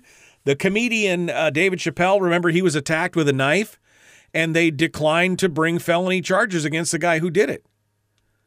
You've got people who are running around Beverly Hills, um, you know, uh, robbing stores and people and they're refusing to uh, and they're refusing to uh, uh, shut it down. They uh, San Francisco ste- is seeing stores close because of rampant shoplifting. Um, the they refuse to prosecute. The other one is San Francisco um, uh, prosecutor, no state attorney. In, I'm sorry, state attorney in Illinois, Kim Foxx. Same thing is happening. Foxx refused to prosecute uh, prosecute either side of a gunfight in Chicago, citing mutual combat. What? Well, we're not going to prosecute. We're not going to prosecute either side because they were mutually in combat. What? I mean, how does that make anyone safer at all? well, it's systemic racism. If you look, you you are making assumptions that your implication is is that Black people are the ones who are breaking the law and need to be protected from prosecution. But if if if people are breaking the law, it really doesn't matter what their color is. If they're breaking the law, they are breaking the law. There are other societal problems if more of the people who are breaking the law are one ethnicity or another. That's a, almost a separate issue than the fact that they did make the decision to break the law. But Gascon now is facing a recall in Los Angeles. Uh, he lashed out uh, during a uh, during a chat with other progressive prosecutors.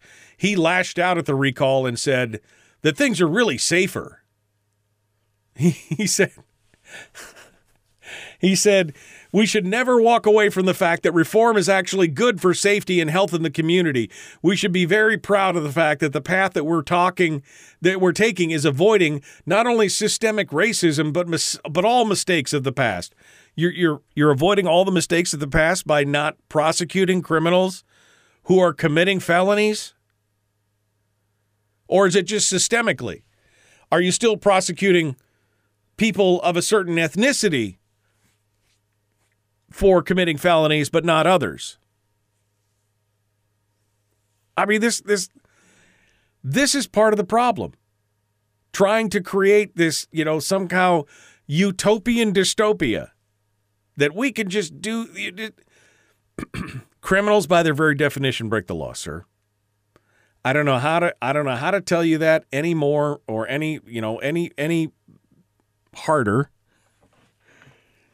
but putting more laws on the books is not going to stop people who've already decided to break the law.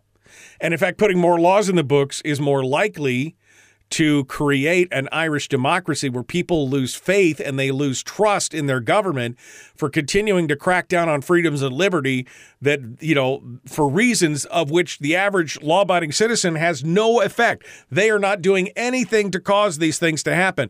And pretty soon they just get frustrated and fed up and say, you know what? I shall not comply as happened again in New York, as happened in uh, Connecticut, and quite honestly, even as happened in Australia. Remember how they're always talking about how Australia is the perfect example of uh, of gun control. We should follow the Australian model. Well, the problem is, of course, is that even in Australia, there's been some speculation that the compliance rate in Australia when they had their gun buyback in the 90s was only about 60% successful. That 40% of Australians, especially those who were out in the bush, just wrapped him up in tarps and threw him in the ground and walked away. We will not comply. We may need those one day. So they they ignore these kind of facts at their own peril. I mean, I'm not making a threat. I'm just saying history shows that when you do this, you are imperiling the system as we know it right now. If you continue because again, they haven't considered it, they haven't, you know, they haven't extrapolated their actions to the logical conclusion. If you pass this law, what happens then? Well, then, you know, it, then people will, well, but some people won't comply. And what if it is the same type of compliance rate that you've seen in places like New York and Connecticut? Now, I guarantee you the compliance rate in some place like Alaska versus New York and Connecticut, I mean, please. Do you really think Alaska would get a 1% compliance rate compared to New York's 4%? But I mean, just again, hypothetically, just extrapolating that out. So you've got a compliance rate that is in the toilet, and you've got 80% or 90% or 95% of the people saying, we will not comply. Okay, what do you do next? You either leave the law on the books and become the laughing stock, again, furthering that idea of an Irish democracy, or you crack down again. You crack down even harder now you maybe start to form, you know, squads in areas that go door to door. Which, good luck with that. And then what happens then? People still resist. Maybe somebody gets killed. Maybe that's a catalyst for others to start to distrust the government even more. I mean, you, you haven't thought this out. Americans may act like sheep a lot of times and get stupid, but when push comes to shove and you back them into a corner, they're not people that you want to have pissed off at you. You know what I mean? They they will come together eventually and they will push back. You, again, you haven't thought this through. A hundred million gun owners. What do you got with law enforcement in the United States between federal, state, local? What are we at? 700,000, something like that? A hundred million gun owners. I'm just saying, you have to think about the long term, the unintended consequences of your actions. You keep pushing for your utopian society, uh, you know, where government is the benevolent controller of everything. And some people just don't want that. Doesn't make them wrong, doesn't make them evil. They just have a different they just have a different point of view. And you can't force it on them. You can't force it on them. So, yeah, I mean, if it's a million cops of all persuasions and a hundred million gun owners, those aren't great odds if anything ever push came to shove and something got nasty. I mean, I'm not saying that's what we should do. I'm just saying if you look at what's going on statistically, those that's not a good thing. That's that's what I want to know. All right, we got more coming up. Willie Waffle up next. The Michael Duke Show, Common Sense Radio.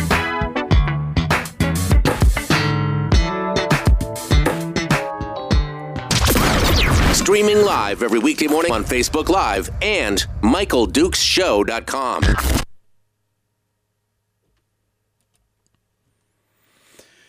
Okay. What part of being a libertarian bothers you? The part where you have to make your own decisions about your life, or the part where you don't get to make my decisions for me?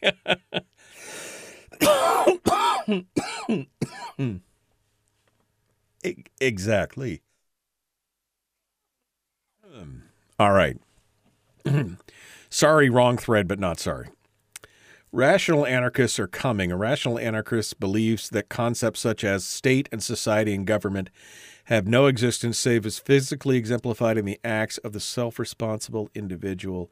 He believes that it is impossible to shift blame, share blame, distribute blame, or blame as blame, guilt, and responsibilities are matters taking place inside human beings singly and nowhere else. But being rational, he knows that not all individuals hold his evaluations.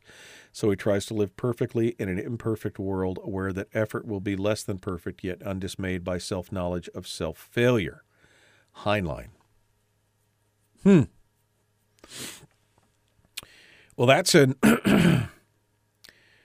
concept such as state, society, and government have no existence save as physically exemplified in the acts of self-responsible individual.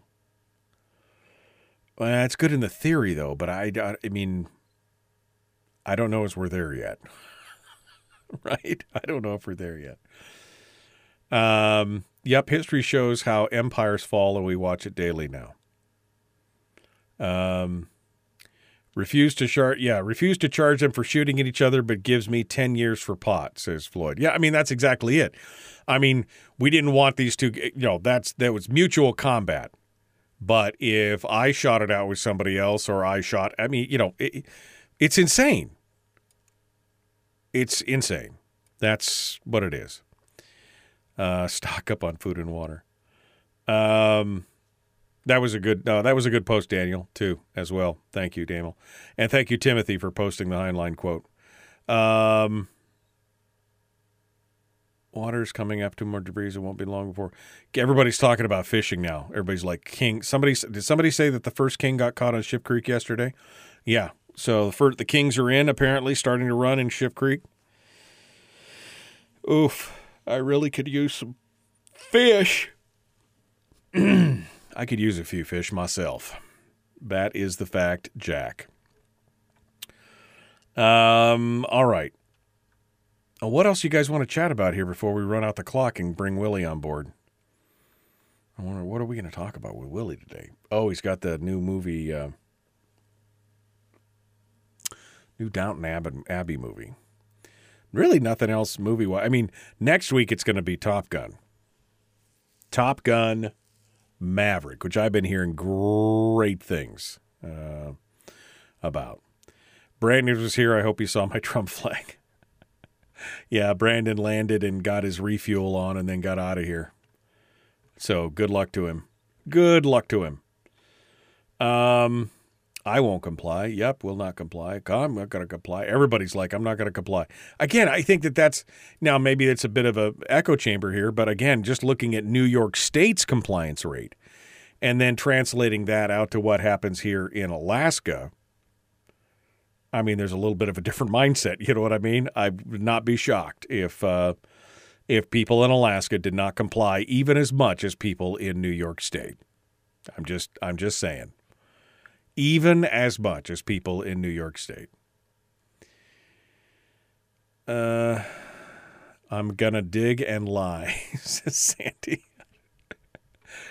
uh, I know somebody said earlier that they were going to be uh, that they lost all their gun safes in a fishing accident. I mean, how they got the gun safe in their canoe, I don't know, but how foolish of you to lose your gun safe over the side of your canoe. Um, I think there'll be. I think there will be a lot of that. Quite honestly, I'm happy Siobhan Meggett is running against Dan Ortiz. I'm happy that any incumbent candidate should see a challenger this go around, but especially, yeah, I mean, especially, uh, you know, people like Dan Ortiz and more. Who else was in that list? Andy Josephson, Harriet Drummond, Zack Fields, Hannan, Christ Tompkins, Ortiz, Liz Snyder, Spohnholz, Story, Tarr, Tuck, Wool. I'd like to see I'd like to see opponents for every one of them, and for a good chunk of the Republicans that are in there as well. Merrick, LeBon, uh, uh, you know Kaufman. I'd love to see some of those people get replaced for sure. The idea comes down to I will follow laws I don't find bothersome and intrusive, but those I find limit freedom I just won't follow. After all, if the government ignore laws, why not? It, that summates my feeling pretty much exactly, Timothy. That is exactly. Thank you for making it simpler for me this morning. My coffee still hasn't kicked in. Um, all right. Hey, look at that. About time. I'm waiting for the phone to ring. Uh, we're about to jump into it. The Michael Duke Show. Common sense, liberty based, free thinking radio. Like it, share, like it, follow. Let's get things rolling on. Here uh, we uh, go.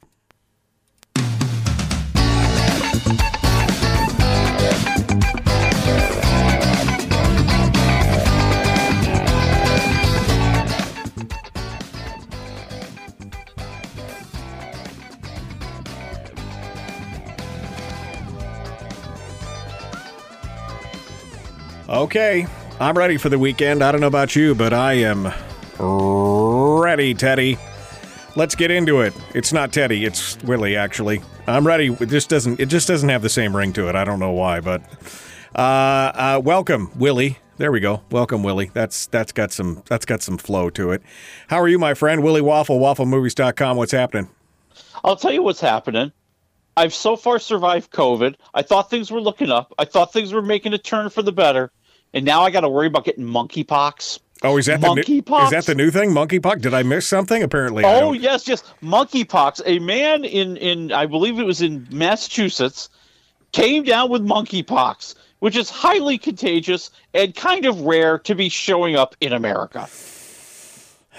We're all going to die one day. Okay. Yeah, uh, this I've, is it. I've, this is know, it. be one plague after another. Um, okay. Well, let's uh, let's try and lighten the mood a little bit here. Let's talk about some of the things that are going on uh, in the world of entertainment. Um, I just sent you a thing yesterday about uh, the streaming and how everything's changing, and and uh, this just p- proves it out. Uh, Ad supported tiers. That's a big deal now for streaming platforms. Apparently, everybody wants to get in on the game. Oh yeah, you know, it turns out that streaming is becoming just like cable TV was. Okay, like oh well, I already pay for it. Why would they ever have ads? Well, they're gonna get them in there, and and now Disney Plus is doing the same thing. So they have jumped on the bandwagon. You know, Netflix is going to bring out an ad-supported tier probably in the fall, and now Disney Plus wants to do that too. So you'd pay a lower price to get Disney Plus, but you'd have to watch some ads. But you know, because it's Disney, they want to try to prove to you that they're going to do it better. Oh, kinder, oh, yes. kinder and gentler. That's right. That's right. We're not going to have political ads, they said. And oh, we're not going to have ads for alcohol either. Yeah, you're going to be airing Dancing with the Stars this fall. You telling me there's not a wine company that wants to get on that business? Okay. All right, whatever. Well, you Yep. and, you and I talked about this last week, and it, it, you know Netflix is doing it. Hulu already does it. Some others are talking about it. Look, here's my thing. I I work in advert. The irony is, I work in advertising, and I hate having to sit through commercials when I'm watching a television show. but I figured I did the math. If I watched one hour of television, which is what 42 to 46 minutes long, that's an hour of television with the ad space built into it, right? Correct. So 14 units an hour, which is that's either 30s or 60s. If let's just say they're all 60s, let's say they're all 60 second ads, which they're not. But if I just paid a dime an ad to not have to watch them, I would be paying $2.40 a show to not have to watch it. And I got to tell you, if my if the tier for what I'm watching is only 3 or 4 bucks more, man, I'm paying like a penny a piece to not watch these ads. I will just re- take my money. Shut up and take my money. I do not want to watch it. Well, and I'm wondering how long it's going to last. I'll be honest with you. You know, right now, you know, th- typically you get like maybe five or six minutes an hour on streaming platforms. Disney is promising that they're only going to have four minutes an hour to keep it even lower than anybody else, and they're saying that they won't uh, they won't be airing it during preschool aged programming.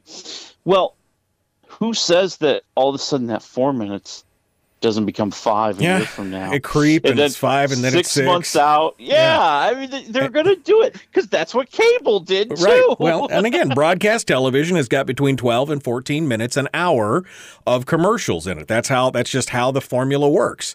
Um, and that includes their promos and everything else. But again, I would pay 10 cents a commercial not to have to watch it. I, I just, you know, I don't want this. So as here's here's here's the bottom line. I don't care if they do an ad, uh, that they do an ad sponsored tier, ad supported tier. More power to them, as long as they do not take off the commercial free tier. Right, and and and and the, hey, that's that's where you get to pay the premium, baby. Come on, you Yeah. know that's out there. So you know, hey, I pay I pay that. Let's see, let's see. I, well, Disney Plus, I've got I pay for the the uh, commercial free premium on Paramount Network. Uh, you know, Peacock. I'm trying to think. Yeah, I paid for that on Peacock as well. So you know, they're getting it from you. This is this is great. Oh, you don't want to spend too much money? Well, you know, we'll lower it to six Yeah, bucks. yeah. Oh, you hate commercials? Well, it's only a couple dollars more. Well, that's the thing. I mean, I think the difference between like on Hulu, it's six ninety nine for with ads, and it's eleven dollars without ads. Okay. Yeah.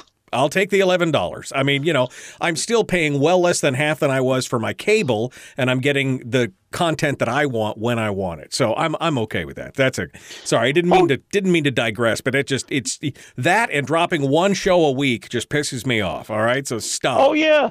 Well, and and but here's the thing though. You you talked about you know uh you know it's just like cable. Well, you know what else is it streaming is becoming ca- becoming like cable in this sense. I got a lot of stuff I got to pay for.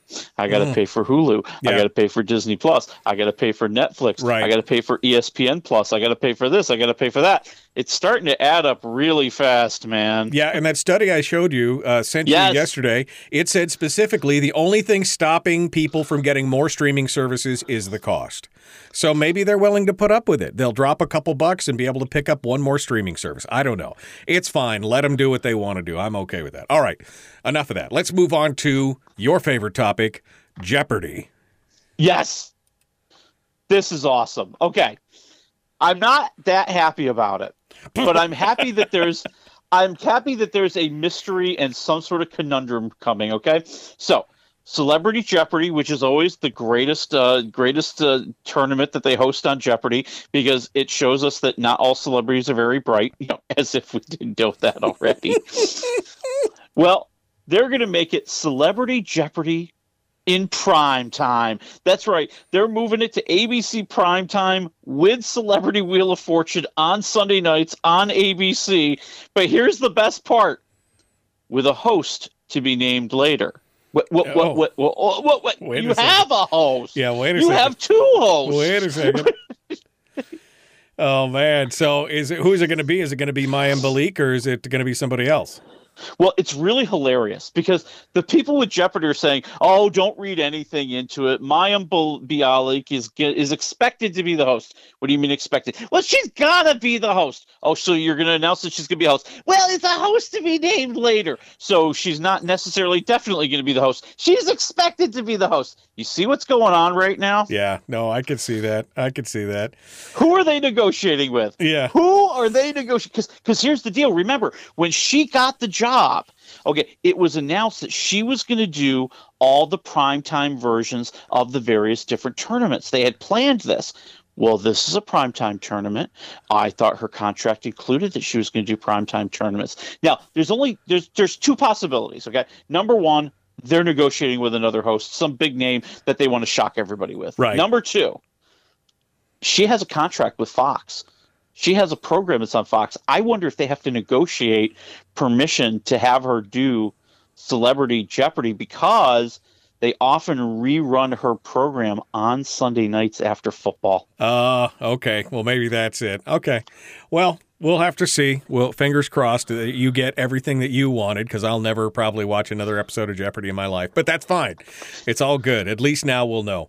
Um, let's see. We got uh, time for one more, and this is one that kind of interests me.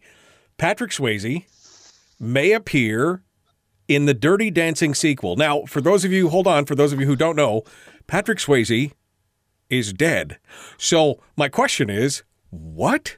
Uh, they're yeah. What?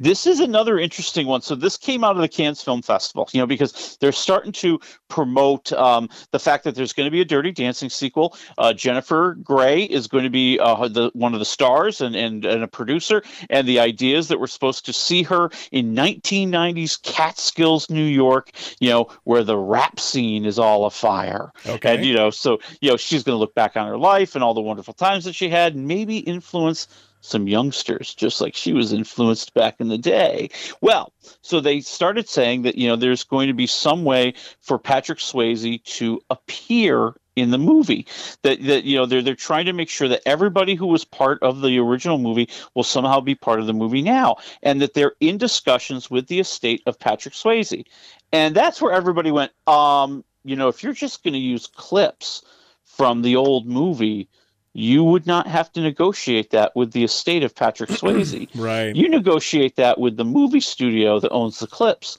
So what are you negotiating? Right. And the wildest rumor out there is that they're going to create him via CGI to somehow appear in the Right. sequel. Now we saw this in Star Wars with Peter uh, uh, Grand Cushing. Moff, yeah, Peter Cushing, Grand Moff Tarkin, and of course with uh, Carrie Fisher, uh, where they utilized you know parts of her because she had died before they finished everything. Um, and but this is this is where I get a little uncomfortable uh, because now you're talking about resurrecting basically dead stars. Uh, we saw Val Kilmer's voice is now they've got a composite now because Val Kilmer through cancer has lost his voice, and some company created a basically a speech machine for him that sounds exactly like him based on all. I mean, I'm just getting a little worried that you know artists and things like that. Maybe they just go, hey, we'll just go to the dead the dead letter file and pull out the artist that we want. That's a little crazy to me. Oh well, this has always been the the the grand um, scheme or fear, how you depend depending on how you look at it, of what Hollywood could become. You know, when when we started getting more into CGI and, and more into computer generated uh, graphics and characters, and people said, "What's going to stop us down the road from putting Humphrey Bogart in a movie with James Dean and The Rock?" Right. Right. Yeah, and, No. and, and and you know that's where you you tend to be going now. Right now, it doesn't look the greatest, it, but it's getting better every Yeah. day. Yeah, the deep fake stuff is is starting to get real. I mean, the Peter Cushing stuff looked pretty pretty damn good, and and the same thing with the Carrie Fisher stuff. So, all right, well we'll we'll keep an eye on that. We'll see what happens. We'll watch it. We're running out of time here, though. I do want to get to two things. First and foremost, have you seen the movie Two Thousand Mules? I have not seen this. Yeah, so now- tell me. Well, no. So I mean, everybody's been asking. Last couple weeks, people have been asking for it in the chat room when we're talking, and it's a movie. It's a political movie about what Yeah. happened during the election. Now, I haven't seen it. I haven't watched it yet. It's on my list of things to eventually get to. I just haven't got there. So if you get a chance to see it, let me know. You can review it. We can talk about it. Uh, well, yeah, if I remember correctly, isn't it on YouTube? Uh, I don't know if it's on YouTube or not. Dinesh D'Souza's website's got it, and you, know, you can find it there. Um, The second thing is, did you get beyond episode one of Bosch? Oh God! Well, you know things got really busy. Okay, that's week, all I wanted to know. Then never mind, never mind, never mind. Let's get on to the movie in theaters. Downton Abbey: A New Era. Downton Abbey fans, they're back. It's the big screen. Tell me about it. Oh, they're back, and this could be the most shocking Downton Abbey of all time. That they're they're leaving the Abbey, people.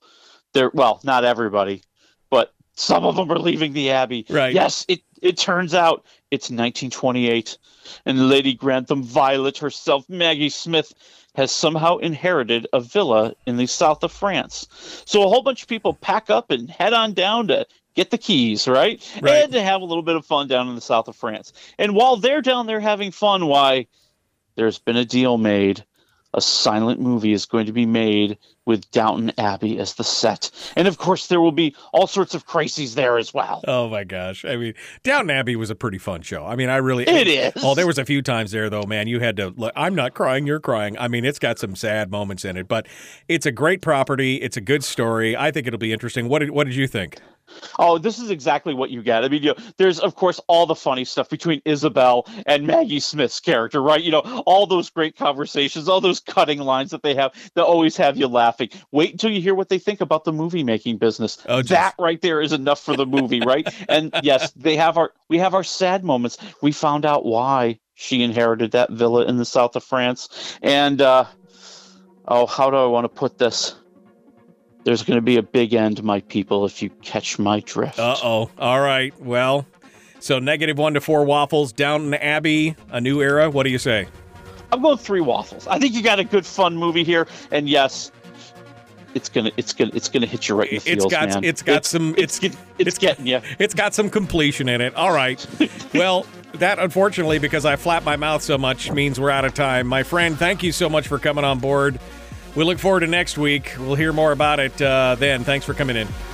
Hey, you got it next week. Top Gun Maverick. Top Gun. I'm hearing nothing but good stuff. All right. Folks, we're out of time. We will see you on Monday. You will relax and have a great weekend. I, you will. Obey. Do it now. We'll see you guys on Monday. Have a great weekend.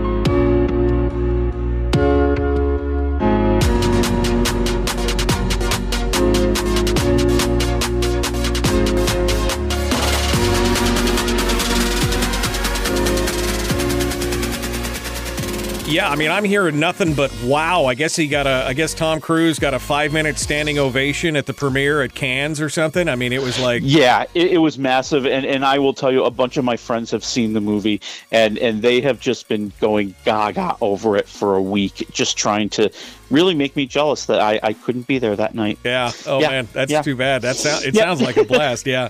Well, I'm look definitely looking forward to that. I know that one's been in the can for two years. They've been oh, waiting Oh, to put that thing out. So finally, it's going to happen. That's good news. Um, and, uh, and again, Bosch is good. Uh, I have been um, watching Vikings for the first time. Have you ever seen that Vikings? Oh, I've seen it here and there with with if I remember correctly, WWE's The Edge. No, no, no, no. Oh, maybe, maybe, No. Maybe this the he's wrong one. Maybe he's in a later season. This is Vikings that was on the History Okay. Channel. That was the dramatic thing on Oh, the History oh, I'm Channel. thinking of something else. I'm thinking of something else. Okay, okay. Yeah, no, man, what a show. Uh wow, brutal, but uh an interesting show to say the least. Uh that's been good. And I'm waiting for all I guess this weekend the final two episodes of Bosch uh the the Bosch continuation is uh Yep. is going to drop tonight. Uh so well, go ahead. I've got something for you. I Uh-oh. didn't get to slip it in earlier, but I got to tell you now because I knew you're going to be excited. Okay. Here's what you're looking forward to in December Yellowstone 1932. No. Oh man. Yes. Oh, I'm so And excited. Starring Helen Mirren and Harrison Ford. Damn. Okay. All right. All right, I'm ready. I'm ready. Oh man, that's gonna be good. All right. I knew you'd want to hear that. Yeah. I knew you'd want to hear that. It's got to be good. All right, my friend. Well, I look forward to it. We'll talk to you next week, okay? All right, talk to you next week. Folks, I mean it. We're out of time. We'll see you on Monday.